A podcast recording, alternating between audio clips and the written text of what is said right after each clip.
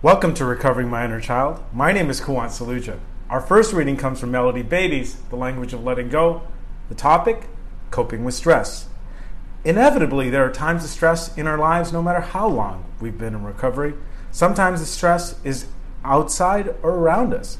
We're feeling balanced, but our circumstances are stressful. Sometimes the stress is within, we feel out of balance you know, one of the things that I really appreciate recovery, but I feel part of my recovery now is going outside the rooms, is, you know, sometimes the stress is just in the body and the trauma that could be stored inside the body over years and years.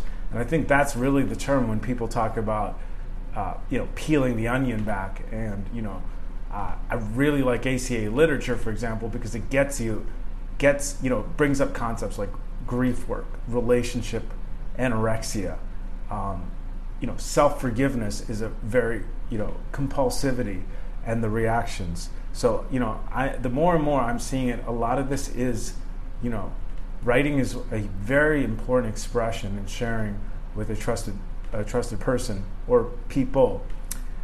But uh, you know, I'm noticing the physical manifestations of you know growing up in an alcoholic household.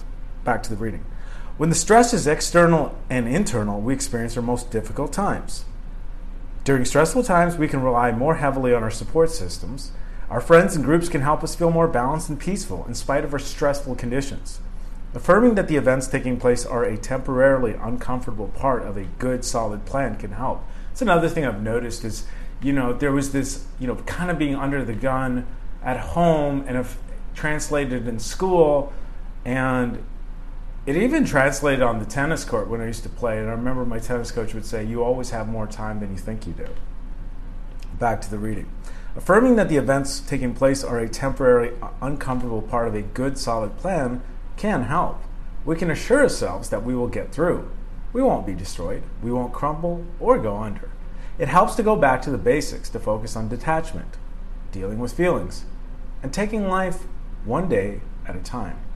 Our most important focus during times of stress is taking care of ourselves. We are better able to cope with the most irregular circumstances. We are better able to be there for others. If we're caring for ourselves, we can ask ourselves regularly what do we need to take care of ourselves? What might help us feel better or comfortable? Sometimes it's rest, sometimes it's eating, uh, you know, more than the inner critic would allow. Uh, you know, sometimes it's yoga, and sometimes it's doing work. Oftentimes, I, I think you can't go wrong doing self care in like three to five minutes of step work. Back to the reading. Self care may not come as easily during times of stress. Yeah, it, it feels like I don't have time for self care. Self neglect may feel more comfortable, but taking care of ourselves always works. Today, I will remember that there is no situation that can't be benefited by taking care of myself. And that means focusing on myself and not relying on others to take care of ourselves. As an aside, one of the more powerful concepts that I learned uh, this week is a child will not blame somebody that they're emotionally dependent on or financially. Instead, they will blame themselves. Now we move on to the next reading, and the topic is waiting. Wait, if the time is not right, the way is not clear, the answer or decision not consistent, wait. We may feel a sense of urgency. We may want to resolve the issue by doing something, anything now, but that action is not in our best interest. Living with confusion or unsolved problems is difficult. It is easier to resolve things, but making a decision too soon, doing something before it's time, means we may have to go back and redo it. The time is not right, wait. If the way is not clear, do not plunge forward. If the answer or decision feels muddy, wait. In this new way of life, there is a guiding force. We do not ever have to move too soon or move out of harmony. Excuse me. Waiting is an action, a positive, forceful action. It's the opposite of impatience.